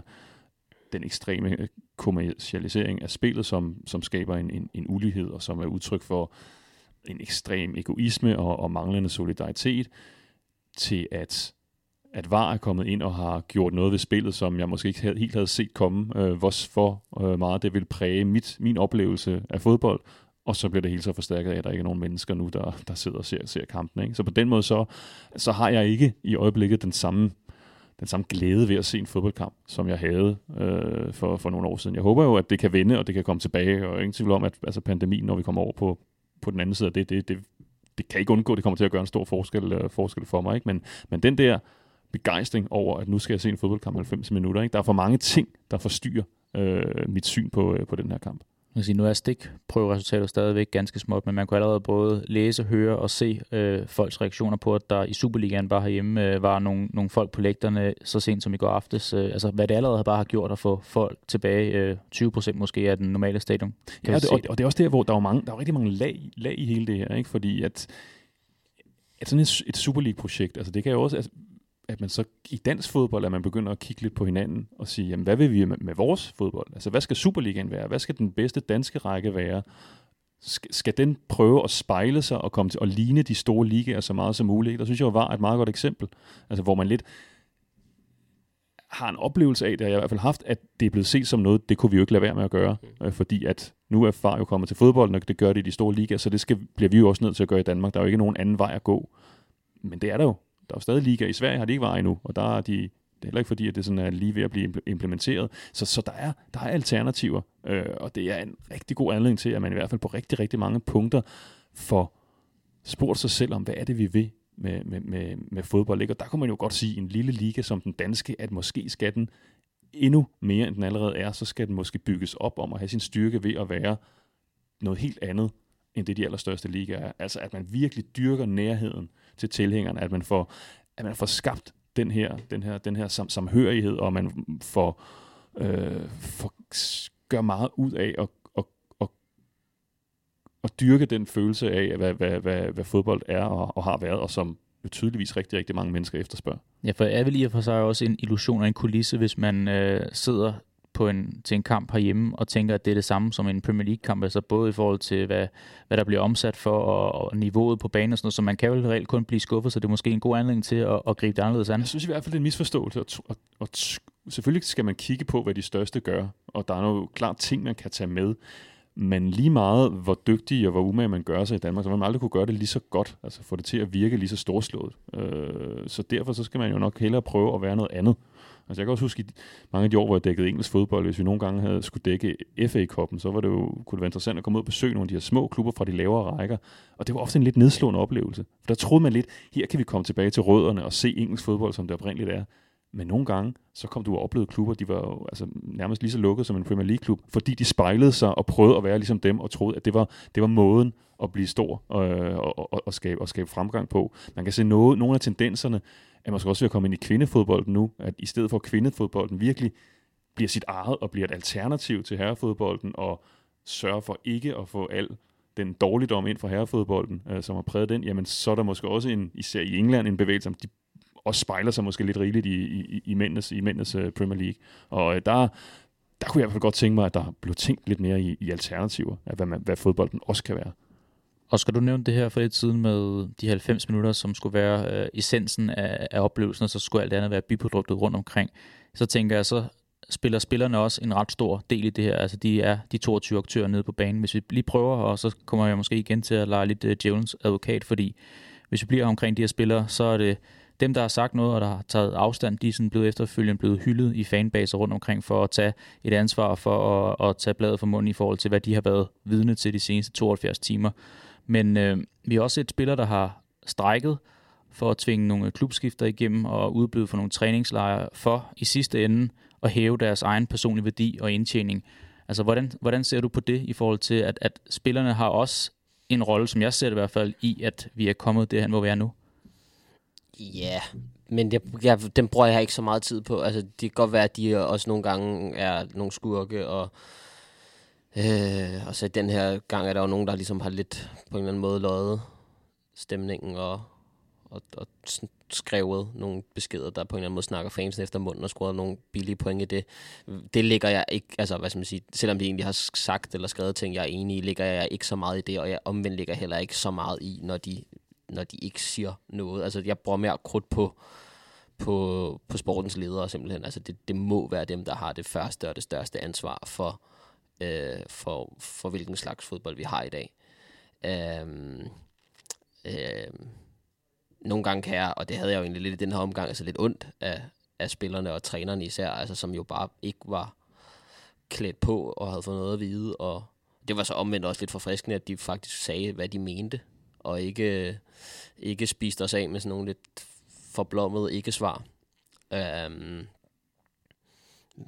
Jo, det kan godt være, at man måske også skulle bruge lidt mere tid på at kritisere spillerne, det ved jeg ikke. Hvad tænker du omkring det, Morten? Fordi hvis vi antager, at nu er der et åbent vindue for, at man kan ændre nogle ting i fodbold, men der har også været talt om, at det måske kræver det her big boom, altså hvor det hele skal springes i luften og samles op og startes helt forfra. Det vil så også kræve måske, at spillerne skulle gå så markant ned i løn og sådan noget. Tror du, at vi vil se en villighed omkring det? Nej, jeg tror ikke sådan den her helt store fodboldrevolution, hvis det er det, vi taler om, at den starter for spillerne, fordi jeg tror også for spillerne, ligesom vi står også her, og vi kan godt sætte fingeren på mange, analysere nogle af de ting, som vi ikke bryder os om, men sådan helt konkret og svare på, hvad der skal ske i stedet. Og den har vi måske svært ved at komme med. Og det tror jeg da, hvor skulle spillerne komme med det fra? Altså, hvad er det alternativet er? Det er svært at se for sig. Der kan jeg mere se spillere, der træder karakter og tager beslutninger på enkelte meget konkrete emner. Altså som nu for eksempel Qatar VM. Altså det er nemmere at forholde sig til for en spiller. Boykot eller ej, vil jeg tage derned og spille en VM-slutrunde for mit land i det her land, når jeg kender til baggrunden for det. Altså der kunne jeg godt forestille mig, at der kommer spillere i løbet af det næste års tid, som på egen fod kommer med en melding om, at man ikke vil være med. Altså, der kommer decideret spillerboykot, selvom deres land har ikke vil boykotte og landsholdet stille op. Men sådan den helt store revolution fra spillerside, det har jeg svært ved at se for mig. Men hvis jeg siger, at prøv at sætte sig ind i hovedet på John Henry, Liverpools ejer for eksempel for FSG, der siger, at lige nu, der ligger Liverpool måske ikke til at komme i et forjættet land på baggrund af deres præstationer i år, så misser man op til 1 milliard i omsætning og indtægt, har de sagt. Det er jo en stor afskrivning i forhold til, hvad man har været vant til, og måske også sætter sig som udsigter for, at det er det, en klub som Liverpool skal være en del af. Så går man ind i en European Super League for at sige, så har vi ved, hvad der er i udsigter af indtægter og sådan noget. Men hvis spillerne, vi siger, nu har jeg ingen belæg for at sige det her, men vi siger, at deres lønninger udgør 50% af deres års udgifter. Hvis du kan reducere dem til 30% og sige, så skal vi ikke have så mange penge ind, og så kan vi godt klare en sæson, hvor vi bliver nummer 6, misser Champions League, kun få de penge, som der er deltagelse i Europa League. Altså, så giver det jo også et anderledes økosystem. Ja, det gør det jo. Og det er også der, hvor noget af det, som fremstod lidt absurd, Florentino Pérez i hans radiointerview i går, var jo den her offerrolle, han tog på sig og sagde, jamen hvis vi ikke får Super League, jamen, så kan vi jo ikke købe spillere for 250 millioner euro. Mbappé. Ikke? Og det blev jo sådan, det satte det jo helt på spidsen, altså hvor absurd tankegangen er, og hvordan der for Florentino Pérez, Agnelli måske også, hvis vi siger, det er de to, der har gået forrest i det her, at det er virkelig en meget, meget snæver tunnel, de befinder sig i, og de kan kun se den vej, som er, at de skal blive større og tjene flere penge, fordi det er den måde, som deres klubber bliver større, og når deres klubber bliver større, så bliver fodbolden også større. Altså det er ligesom den meget, meget smalle tankegang, de har repræsenteret. Men hvis det er sådan et spørgsmål om, hvad kan man sige, konkurrenceelementet, det har de her klubber jo også at sige, at hvis man vil bibeholde sin plads i hierarkiet, så vil sige, hvis du skal fastholde din plads som en af de største klubber, så skal du også have de største spillere. Det er jo noget af det, Florentino Pérez siger nu her. Er det så fejlfortolket? Ja, fordi at sejren er ikke noget værd, hvis nederlaget ikke er et alternativ. Og det er det ikke i European Super League. Det der hele tanken er, at det handler om at garantere sejren. Så det vil sige, selv dem, der taber, vinder i virkeligheden. Altså selv hvis du bliver nummer 14 eller nummer 15. Du rykker ikke ned, og du mister heller ikke rigtig nogen penge. Så selv nederlaget i sådan en verden er en halv sejr. Og dermed mister sejren, den egentlige sejr, også sin betydning og sin vægt. Altså det forfladiger alting. Og på samme facon, og det er jo ligesom også det, som på en eller anden måde har været udtalt i hvert fald den engelske reaktion. Altså, Chelsea er ikke noget uden Burnley, og Burnley er ikke noget uden Cheltenham, og Cheltenham er ikke noget uden Accrington Stanley. Altså, ting er, at de gensidigt afhængige af hinanden, både klubberne internt imellem, og sejren og nederlaget. Altså, der skal princippet to, altså der skal to hold til en fodboldkamp. Og der er selvfølgelig mere end to hold i European Super League, så de kan sagtens spille mod hinanden. Men det er den mekanisme, der er på spil, at tingene hænger sammen, og det ene er ikke noget uden det andet. Hvis vi skal prøve, du kommer så det her Champions League format, som så kommer nu, og som jo, det er jo paradoksalt, at det bliver vedtaget, mens Super League sådan formelt eksisterer. For det er jo et format, der netop prøver at tilgodese de her, altså elitens interesser. De får flere kampe, de kommer til at møde hinanden, men de kommer altså også til at gøre det i en masse kampe, hvor der ikke står ret meget på spil. Fordi det her gruppespil, der kommer til at være, altså det bliver en dødsejler af dimensioner.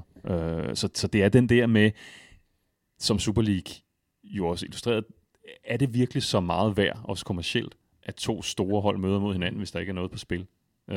Det er jo det, som man troede med Super League, at den kommercielle værdi har været stor nok, og at interessen globalt set er stor for bare at se girafferne stå over for hinanden, og at det for den globale fodboldseer, så betyder det ikke så meget, om de er på randen til at blive slået ud af Champions League, eller om det bare er en af en serie nærmest opvisningskampe, som det kommer til at være. Men jeg kan også være i tvivl om de her eliteklubbers markedsanalyse overhovedet er korrekt. Altså på den ene side, så er jeg slet ikke i tvivl om, at der et langt stykke hen ad vejen er global appetit for sådan noget som en European Super League. Altså, de store markeder i Afrika og i Asien og i Sydamerika og Mellemøsten er ikke, hvad skal man sige, rundet af den samme europæiske fodboldkultur, som vi er. Så de kan nok nemmere se bort fra, at 12-15 klubber ligger og spiller mod hinanden, og der ikke er oprykninger og nedrykninger. Altså, de vil gerne se de bedste spil så ofte som muligt. Okay, fair nok. Men omvendt kan der også godt være i tvivl om, det overhovedet kan lade sig gøre at eksportere for eksempel Chelsea eller Liverpool eller den engelske fodboldkultur til andre markeder på den her måde, fordi hvis du flytter de her klubber over i en European Super League, så er Chelsea jo ikke rigtig Chelsea længere. Liverpool er ikke rigtig Liverpool længere. Og kan det så overhovedet eksporteres? Altså kan du eksportere noget, når du i samme omgang forgriber dig på, hvad det overhovedet er? Altså, jeg tror på en eller anden måde, at interessen for Premier League i Beijing, eller i Beirut, eller i Luanda, den er på en eller anden måde også bundet op på, at de er en del af Premier League, og de er en del af Champions League. Og hvis de ikke er det, men så kan jeg egentlig godt være i tvivl om gennemslagskraften overhovedet vil være særlig stor på de der store globale markeder. Men synes du ikke allerede, vi er kommet der? Altså, jeg har da svært ved at definere, hvad er Chelsea, hvad er Juventus, hvad er Real Madrid? Ja, men 100%. Altså, det er jo... Altså, de er jo blevet løsrevet fra deres sådan, geografiske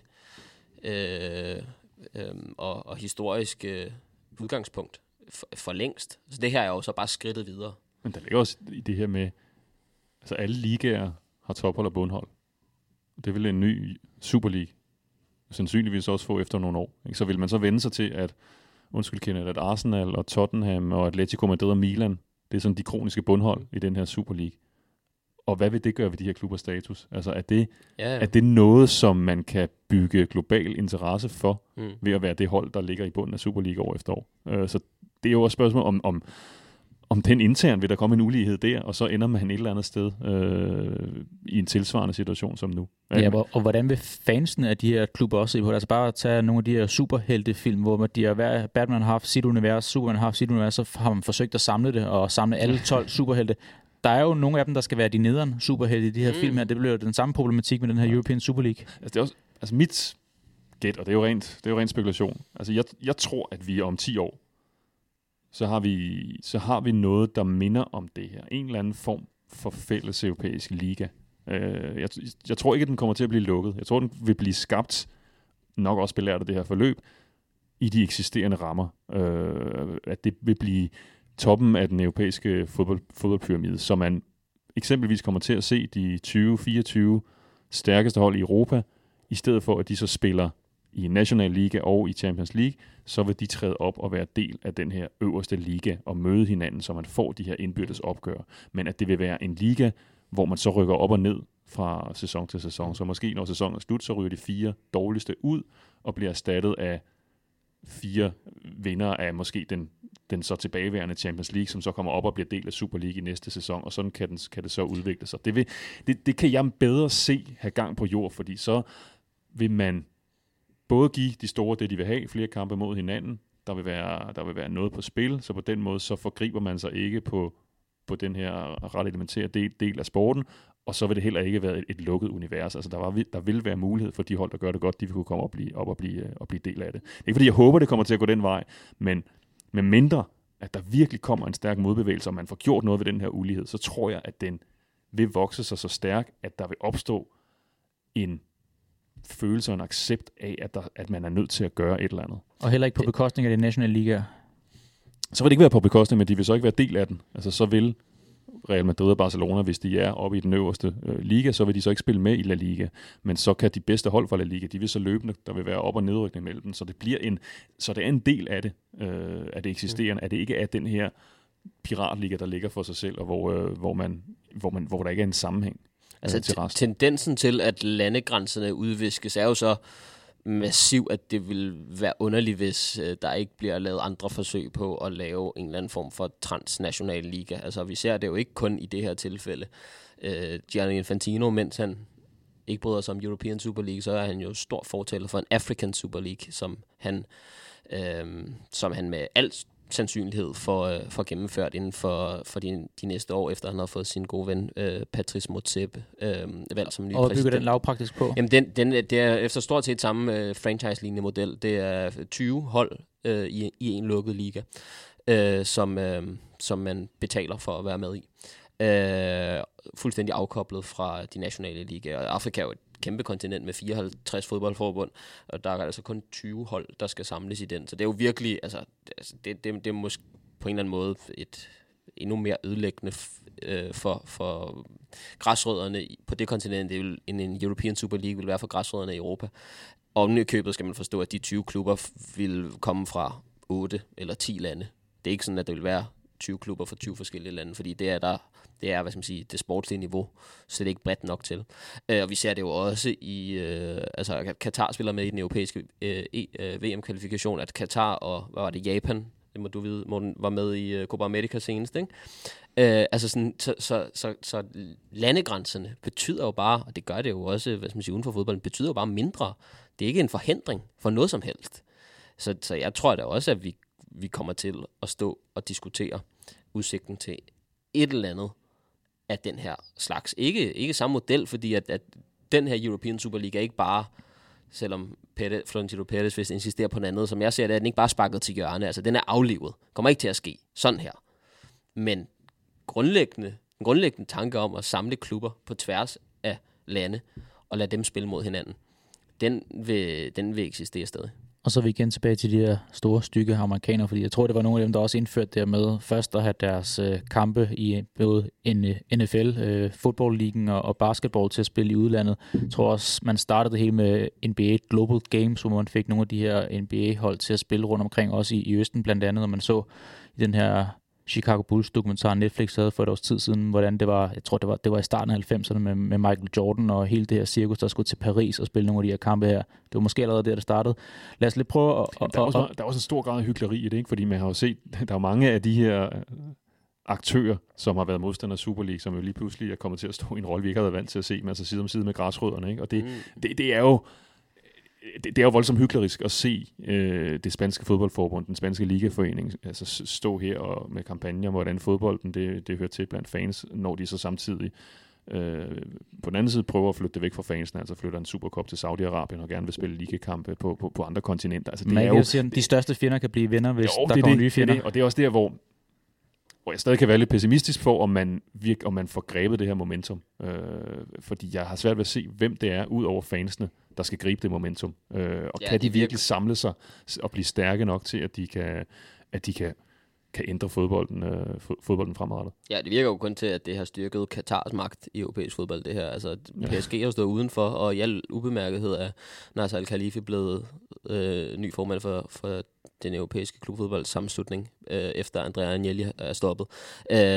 Og har jo PSG har scoret jo også en masse altså goodwill på den her konto, fordi de ligesom har kunne præsentere sig selv som dem, der egentlig stod på fællesskabets side, selvom at det var nogle helt andre, meget mere nøjeberegnende interesser, der gjorde, at de ikke var med. Det tror jeg primært har noget at gøre med, at Nasser Al-Khelaifi ejer de asiatiske tv-rettigheder til Champions League, så han kunne ikke lige lægge sig ud med UEFA på den konto. Han satte på den rigtige hest, ikke? Men han er jo ikke renere og pænere end de andre. Nej, overhovedet ikke. Tværtimod, altså, han er jo på mange måder indbegrebet af alt det, vi har snakket om her, og det vi gerne vil gøre op med, og det som mange mennesker gerne vil gøre op med. Og hans magt ser så ud til at blive styrket, og på den måde er vi jo Og så kan det være, at jeg modsiger lidt mig selv og den optimisme, jeg havde tidligere, men i den forstand er vi jo også lidt tilbage fra, hvor vi begyndte. Men der er klart sådan lige nu her, er der en meget stærk splittelse. Altså man kan se den her modvilje, der virkelig er vokset mod de her klubber. Nu bliver det ikke udstillet på den måde, fordi der ikke er fans på stadionerne, men jeg tror virkelig, de vil opleve et andet had og foragt, end det de normalt vil gøre, når de her store klubber, når de spiller på udebane i Premier League mod mindre klubber, ikke? Altså nu har der været lidt t-shirt-markeringer. Der var også en, der Real Madrid spillede på udebane mod Cardiff, så kommer Cardiff-spillerne ind i går aftes i t-shirt, som fortæller, at fodbold er for alle, og fodbolden tilhører tilhængerne, ikke? Så på den måde, så er der den kløft, der er mellem de store og de små, den er virkelig dyb i øjeblikket. Hvis vi lige skal prøve at give et svar eller to, midt i alle de her spørgsmål, vi har rejst. Og vi så for et par dage siden, eller i de her dage efter, at det ligesom begyndte at kollapse det hele. Nogle af de her brødbetyngede klubejere prøver at komme til genmæld igen over for klubberne og sige, at jeg håber, vi kan genopbygge tilliden sammen og undskylde og alt det her sådan noget. Det vil jeg spare jer for et spørgsmål omkring, hvad I synes omkring det, men hvad tror I, der blev overset i forhold til og undervurderet for de her klubber? Vi var lidt inde på det i starten, hvor vi ikke omtalte dem i forfærdelige positive vendinger, men for mig at se, der er det simpelthen, at de kan ikke være så naive og så blåøjet til, at man ikke har kunnet se. For jeg mangler stadigvæk en brik eller to i det her puslespil. Hvad er det, man nogle gange siger? At rige mennesker behøver ikke altid at være kloge mennesker. Altså, fordi de rige har magt, så behøver det ikke være gennemtænkte beslutninger. Altså, jeg synes virkelig, det udstiller også med alt det, der er kommet frem, hvordan det er blevet kørt igennem. Altså den der arrogance har gennemsyret det hele, at de troede, at de var på sikker grund, og at det her, det ville de der selvfølgelig kunne trumfe igennem, ligesom de trumfer alt igennem. Så derfor var det lige meget, det måske blev lidt forhastet, og at hjemmesiden ikke var så detaljeret, som den skulle have været, og at deres udmeldinger ikke lige kom helt koordineret på de rette tidspunkter, og de ikke havde fået talt med deres trænere og spillere. Altså det er en sum af ekstrem arrogance og en ekstrem forblindelse af, at den måde, de ser fodbolden og hvad fodbolden skal være, at det også er den rigtige. Og det er i hvert fald en fejlkalkyle af dimensioner, og de her spekulationer om, at det hele har været et stort bluffnummer, og det meste har handlet om, at man kunne få nogle ting igennem, altså det er det ikke, fordi vi kan jo se konsekvenserne for dem, og den måde, det hele er spillet af med. Altså det her, det har været reelt. Ønsket har været der, forsøget har været der, men det er faldet til jorden med et brag. Der har også været tolket, og så kan man sige, at der måske også er blevet overfortolket i forhold til rækkefølgen på de her klubber, der er begyndt at melde sig ud igen. Manchester City var det første, du nævnte også for lidt siden, Oskar, med at Paris står tilbage som de fromme lam i øjeblikket, fordi de var ikke en del af det lige pludselig, hvor kontroversielt det i sig selv er. Men Manchester City meldte sig ud, og så Chelsea. Mm. Og det, der blev tolket nu her på at sige, at de har måske en ejerkreds, hvor de så fandt ud af, at vi har ikke brug for de her penge, fordi at vi kommer ikke fra rigmænd, som der, altså vi kommer fra nærmest en utømmelig bank bag ved os. Det er præcis. Jamen det er helt rigtigt. Altså det tror jeg også. Det tror jeg virkelig er noget på sig. Altså Chelsea og Manchester City er den, der havde mindst brug for Super League økonomisk. Altså de har nok penge og er ikke et investeringsobjekt i klassisk forstand.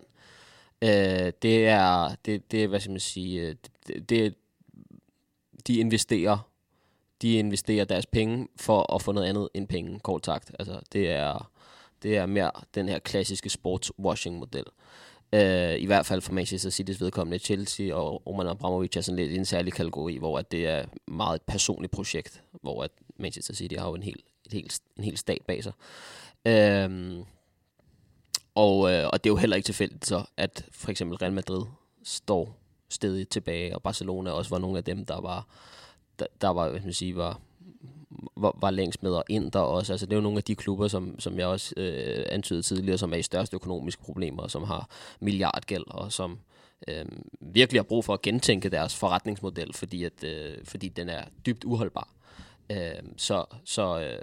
Så på den måde er der et mønster i det, og det er jo egentlig også meget fin erfaring, tænker jeg, at vi har set, hvordan den her gruppe af superklubber, som vi har en tendens til bare at smide i samme pulje, og tale som et fænomen, er jo dybt forskellige. Det kan godt være, at de har kunnet samles her, men konteksten i de forskellige klubber er dybt forskellige, og interesserne er sådan set også dybt forskellige, og deres muligheder er dybt forskellige. Og det tror jeg også tjener fodbolddebatten godt, at vi har øje for det, fordi Fordi det har vi måske ikke været så meget. Jeg har i hvert fald ikke rigtig været så opmærksom på tidligere, hvad der skiller dem. Fordi vi har fokuseret på, hvad der samler dem, men der er også ting, der skiller dem. Det er rigtig interessant at, ligesom at adskille med, fordi så er der de her to klubber, som der har en utømmelig bank bag sig. Så er der de tre af de andre fire engelske tilbageværende klubber, der har amerikanske rigmænd, som der også er involveret i andre sportsprojekter rundt omkring. Og så er der nogle af de italienske klubber, Tottenham måske, som der rent sportsligt var dem, der måske lå lavest i hierarkiet, men de har så udsigt til et fast, højt, altså svimlende beløb, år efter år efter år vil være med her. Og så er der måske nogle af de her klubber, som Barcelona og Real Madrid, Morten, som vi også har nævnt, som der igen også har udsigt til noget økonomisk stabilitet, som der har været en mangelvare igennem mange år, ikke? Jo, for de klubber, så var det her jo en genvej til jævnbyrdighed økonomisk. Det her med, de føler sig jo angrebet af de her nyrige klubber, altså af sjejkernes klubber, som jo gør, at den her naturlige pyramide, der har været i fodbolden tidligere, hvor de største spillere i verden, de skulle helst ende i Real Madrid og Barcelona. Den tiltrækningskraft, de har haft, både historisk, sportsligt og økonomisk, den var blevet truet. Og der kunne de så se for sig, hvis de kom op i en liga, hvor de havde de samme indtægtskilder som både de store klubber i Premier League, som selvfølgelig tjener flere penge, og også bliver jævnbyrdige med en klub som PSG, hvis de var kommet med, jamen så kunne det give dem en, set med Real Madrid og Barcelona-øjne, en mere naturlig fodboldhierarki igen, hvor de ville være øverst i fødekæden. Så det var selvfølgelig det, der gjorde det her så interessant for dem. Men han var inde på, Pérez, at som han beskriver, at der var en af de engelske klubber, han ville ikke sige, hvem det var, men alle vidste, det var Manchester City, han talte om, som fra start af var sådan lidt skeptiske. De følte sig ikke helt overbevist om, at det var det rigtige, og de blev kom så meget hurtigt i tvivl mandt. Altså deres usikkerhed spredte sig til de andre engelske klubber, sagde han jo meget. Det var meget sådan foragteligt, han beskrev det, og hvordan de var jo blevet bange for den her ondsindede smedekampagne, de var blevet udsat for af UEFA og dem, der havde sørget for, at der stod vrede mennesker til Chelseas hjemmekamp. Altså det mente han jo også var orkestreret, og det var styret oppefra af onde kræfter. Så ja, den der forskel mellem de her store klubber og deres motiver for at være med i den her, den er i hvert fald nok også større, end de selv havde troet. Morten, vi har for tid til i vores Mediano La Liga-format også talt om Real Madrid. Barcelona havde hægtet sig selv af i de seneste år i forhold til nogle af de her, blandt andet særdeleshed Premier League-klubberne med den kapital, de har og sådan noget. Har man også selv set det som, at man er blevet hægtet af, og så var det her en kærkommen lejlighed til at komme på toget igen? Ja, helt åbenlyst. Altså, det er jo, altså Pérez taler om alle de også ting, selvforståelsen der var man også hægtet af. Ja, og det er jo der, hvor en klub som Barcelona har ikke været så synlig. De har jo først lige fået en ny præsident her i marts, Joan Laporta, som tidligere har udtalt sig som modstander af en eventuel Super League, men han kom jo med på vognen her, men har valgt at holde sig noget i baggrunden og fik så lige skubbet ind, at det vil selvfølgelig kun være noget, Barcelona gik med i, hvis klubbens medlemmer sagde ja til det, fik han så sagt, efter at de sådan set havde stået som medafsender på selve lanceringen, men der fik han i hvert fald lige købt sig lidt tid og kunne give sig selv en plads i kulissen, da han godt kunne fornemme, at det begyndte at brænde på. Hvis vi skal prøve at bevæge os hen mod noget, som vi måske kan blive lidt klogere på, eller kigge ind i de her sanktionsmuligheder, ikke, altså skal de her klubber sanktioneres eller ikke sanktioneres? Det kom i går frem, at FIGC, det italienske fodboldforbund, slog fast, at hverken Juventus, Inter eller Milan har udsigt til en straf med den her begrundelse, at European Super League var kun på idé-stadiet og blev ikke en realitet endnu. Det kan man så tolke på det, hvad man har lyst til og sådan noget. Men hvad tænker I? Altså, hvad kigger vi ind i forhold til, er der mulighed for, og burde de her klubber sanktioneres på en eller anden måde? Jeg tror ikke, der kommer til at ske noget. Jeg ved godt, at de stadigvæk taler om, at Real Madrid kan blive smidt ud af Champions League, fordi de jo formelt har de jo ikke meldt sig ud af Super League endnu. Men jeg tvivler på, at der kommer til at ske noget. Det som jeg vil ønske, at det her det gjorde, det er, at hele den her Champions League-reform, som blev vedtaget i mandags, den bør man omgøre, fordi det er en reform, som er blevet til på de store klubbers nåde, som er udelukkende blevet indført for at give dem, hvad de vil have. Og når nu, at de i øvrigt havde meldt sig ud af det undervejs, altså så giver den i sig selv, den reform, den giver ikke rigtig mening længere, men jeg tvivler på, at der kommer til at ske noget. Men du siger det heller ikke med så klar stemme, at de burde lave den her reform, altså det er heller ikke en tro på, at det kommer til at ske. Nej, det tror jeg ikke. Altså, det ikke kommer til at ske? De stod jo også, altså lige så snart Manchester City havde lagt meddelelsen ud om, at de havde forladt Super League-projektet, så stod UEFA jo klar med åbne arme igen. Så på den måde, så er spørgsmålet om UEFA alligevel altså tør gå hårdt og tage fat og se det her som en mulighed for at få større magt over sine egne turneringer i virkeligheden. Det skulle i hvert fald være ud fra, så skulle det være ud fra tanken om, at det her virkelig, at der er et momentum her, der ikke kommer igen, ikke? Og sådan, at det er nu eller aldrig. Og det retfærdiggør en straf, som man i andre tider ikke ville kunne retfærdiggøre. Men man griber jo ikke det momentum, hvis man ikke gør noget. Nej. Det ville jo så være et argument, ikke? Altså, så griber man det netop ikke.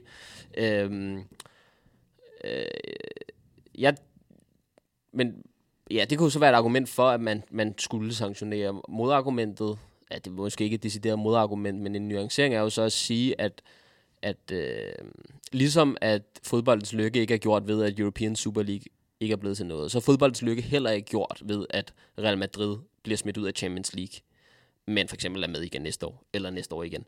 Altså, det er vigtigt at holde fast i, at problemet er altså den her groteske ulighed, og den manglende mangfoldighed, og den manglende solidaritet er institutionaliseret, og den er systemisk, og den kan udpeges på et bredt tværsnit gennem sporten. Så at bilde sig selv ind, at en sanktionering af en eller anden slags til for eksempel Real Madrid er det opgør, vi har brug for, det tror jeg er en fejl. Og i den forstand er der måske også en fare i at stige så blind på spørgsmålet om straf, for eksempel. Fordi det jeg er interesseret i, og det jeg holder fast i, det er jo, at vi ønsker jo langsigtede, bæredygtige forandringer, som ikke gør... Det kan godt være, at de ikke gør, at fodbolden er en bedre sport i morgen. Det kan godt være, at det heller ikke gør, at fodbolden er en bedre sport i 2023. Men det gør, at fodbolden er en bedre sport om 30 år. Det perspektiv, synes jeg, er det vigtige at holde fast i. Og det tror jeg også, at det er realistiske på en eller anden måde, fordi der er det gennemgribende forandringer, der er tale om. Og de bliver ikke tilvejebragt på... Altså, de skal ikke hastes igennem. Og de kan ikke hastes igennem. Det er et maraton, det er ikke en sprint. Og det er også der, hvor jeg måske som jeg tror, at der kan være nogle aktører, som vi måske lige nu slet ikke kender, som kan komme ind og måske gribe det momentum. Altså det har jeg mere tro på, end at de nuværende ledere, som i rigtig, rigtig mange år har gået hånd i hånd med superklubberne og fulgt dem på vejen og givet dem, hvad de vil have, at de lige pludselig skulle være i stand til at vinde på en tallerken. Det vil komme bag på mig. Men der er det, jeg mere kan se, at der er nogen, der på en stærk, karismatisk leder, der på troværdig vis kan stille sig op på skuldrene af den bevægelse, der har været i hele det her forløb, og som rent faktisk kan komme ind og få præsenteret en anden vej for fodbolden, og hvad den person vil gøre, hvis han rent faktisk får lov til at bestemme. Det er noget, jeg bedre kan se for mig. Ja, det bliver interessant at holde øje med, synes jeg, om altså den her modbevægelse, vi har set, og der er blevet lynetableret, om den på en eller anden måde bliver... Og om den også bliver institutionaliseret. Altså om vi får en... Fordi det er sådan noget, jeg tror, der virkelig kunne gøre noget, ikke? Altså at bevægelsen får et navn. Den får en leder, der kan tale, hvad skal man sige, den gode sags tjeneste. Altså, og det kan jo både være på... Det kan jo både være på... Hvad skal man sige, transnationalt niveau, altså en global bevægelse, men det kunne også være bare altså, i mindre målestok, ikke? Altså, det kunne være en engelsk sammenslutning af aktivister og klubber længere nede i systemet og politikere, hvad ved jeg, altså det kunne man jo håbe, for det tror jeg er noget af det, der skal til for, at reelle forandringer kommer til, at vi ser noget gruppedannelse, så det ikke bare bliver 800.000 stemmer, der siger det samme, men sidder i hver deres rum. Men det her med alle de her fans, nu så man tirsdag aften på bagkant af Gary Neville, der uploadede et billede, hvor han stod og tog et stort slurk af et glas rødvin, og så kom det ligesom sådan en bølge, at så skulle man gøre det samme, fordi vi var i samme båd her. Og der har vi også, du taler også om indledningsvis, Morten, at de har ligesom vundet det første slag, fansene. Men det er jo en del af en større kamp, som vi stadigvæk befinder os i nu her. Men det er sådan, nu ser jeg ikke, det skal være ham. Men fordi det her tv-rant fra Gary Neville, det kommer lidt til at stå som, det er præcis det, som rigtig, rigtig mange mennesker synes. Ikke? Altså hvis en figur som ham, fra sin position, at han rent faktisk så gik ind og blev en eller anden form for leder for sådan en bevægelse.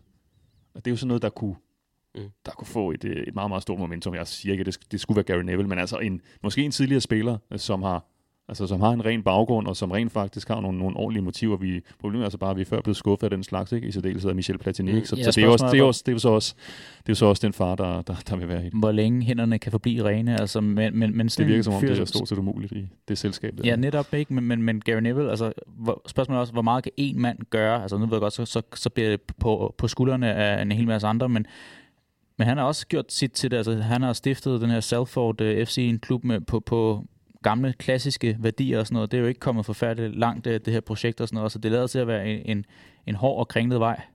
Ja, det er det jo. Jeg tror bare, det er sådan en figur, som man har brug for, hvis der virkelig skal ske nogle af de her gennemgribende forandringer. Oskar, European Super League virker død og begravet, i hvert fald i den her omgang, men jeg tænker, at det kun er et spørgsmål om tid. Det var du også inde på for lidt siden, at debatten og rygterne begynder at svirre igen. Sådan, hvad ser du, hvis du skal kigge ind i krystalkuglen sådan 5-10 år frem, hvad har vi så for et fodboldbillede? Har vi kunnet leve op til det her boom og det her momentum, som der hersker lige i øjeblikket? Det er fandme svært, altså, for jeg har fandme også mærket efter de sidste 2, 3, 4, 5, 10 år. Altså min tillid til systemet er jo også tyndsligt. Altså, men hvad siger det så dig, at Al-Khelaifi, han lige pludselig bliver formand for ECA. Jamen det fodrer jo den mistillid, ikke? Altså, at det bare bliver nyt glidebane et andet sted, så? Ja, og måske sker der lidt, men det vil være kosmetisk. Det er jo frygten, ikke? Jeg vil sige sådan, jeg anstrenger mig for at være optimist. Altså, jeg er sådan set optimist, men det er ikke noget, der kommer let til mig. Jeg skal lige minde mig selv om, hvorfor det er, at jeg er det, ikke? Fordi at jeg er totalt mærket af den der fatalisme, også nogle gange at sige, hvem er det, der skal gøre noget, og hvad er det, de egentlig skal gøre? Så jeg er virkelig i tvivl. Det er vi jo alle sammen nok. Men man kan jo håbe, at vi om 5-10 år har en sport, der er mindre afhængig af investeringsbanker og kapitalfonde og... Som er lidt mere fornuftig. Hvor er du hen på skalaen, Morten? Ja. Skal du også anstrenge dig for at være optimistisk? Det skal jeg, fordi det er kun lige det her momentum, der giver lidt håb, ikke? For ellers så er stort set alt, der er foregået i fodbolden, synes jeg, er jo gået den gale vej i rigtig, rigtig mange år. Så jeg tror, at det her, det vil være noget, der driver over, og så vil, når de sådan lige får samlet sig ved de store klubber, så vil de igen begynde at arbejde hen imod det her, fordi jeg tror sådan set stadigvæk, i hvert fald nogen af dem, sidder med en følelse af, at det er det, de skal gøre. Det er det rigtige at gøre, det er bare de andre, der ikke har forstået med nu. Altså jeg tror, der er Florentino Pérez, jeg tror ikke, han er den eneste, han er måske så en af dem, der så tør stadigvæk stå på mål for det, fordi at modstanden heller ikke har været så voldsom i Spanien, som den har været hos de engelske klubber. Yeah. Så der kommer...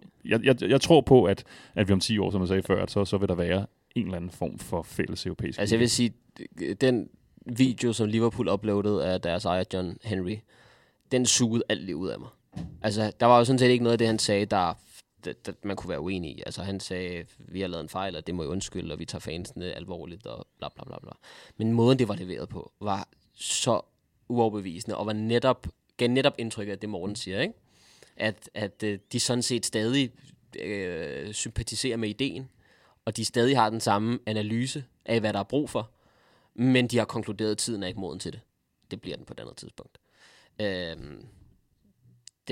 Det synes jeg også er svært at se ud over. Men når det så er sagt, så holder jeg fast i, hvis der skal ske en forandring, så skal den komme ud af det her. Altså det er en unik mulighed. Det holder jeg fast i. Kan I mærke, har I noget at mærke efter, om I har sådan en øvre grænse for, i forhold til, hvad fodbolden og de her klubber kan byde jer? Fordi jeg tror, at jeg har besluttet mig for, som Arsenal-sympatisør, jeg skal ikke se dem spille mod Everton i morgen. Jeg skal nok heller ikke se dem spille Europa League-semifinal om en uge næste torsdag. Og det kan jo også virke, det har jeg også gjort ind i mig selv, som patetisk, fordi hvad rykker det overhovedet, at jeg sætter mig det for og sådan noget. Men det er måske fordi, at jeg har nået en tilpas afstand fra det, til at jeg simpelthen ikke kan se mig selv i det længere.